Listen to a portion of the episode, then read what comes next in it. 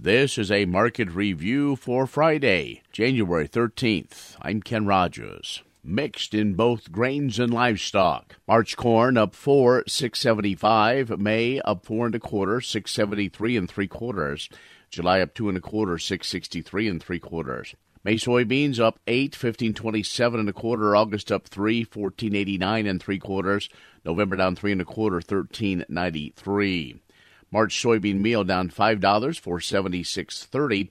March soybean oil down nineteen sixty three oh six. March Chicago wheat up one, seven forty three and three quarters. May up one and a quarter, seven fifty two. July down a half, seven fifty three and three quarters.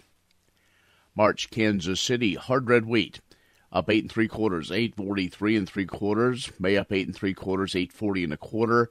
July up seven and a half, 835.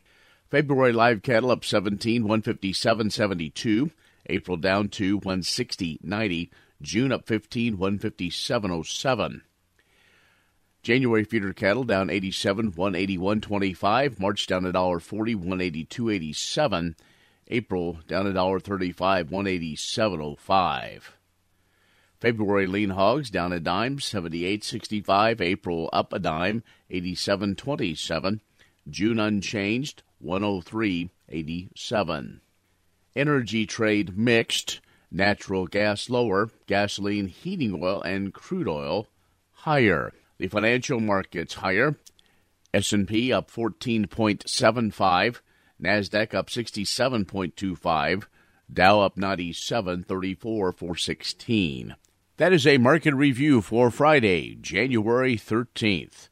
A reminder no markets Monday for the Martin Luther King Jr.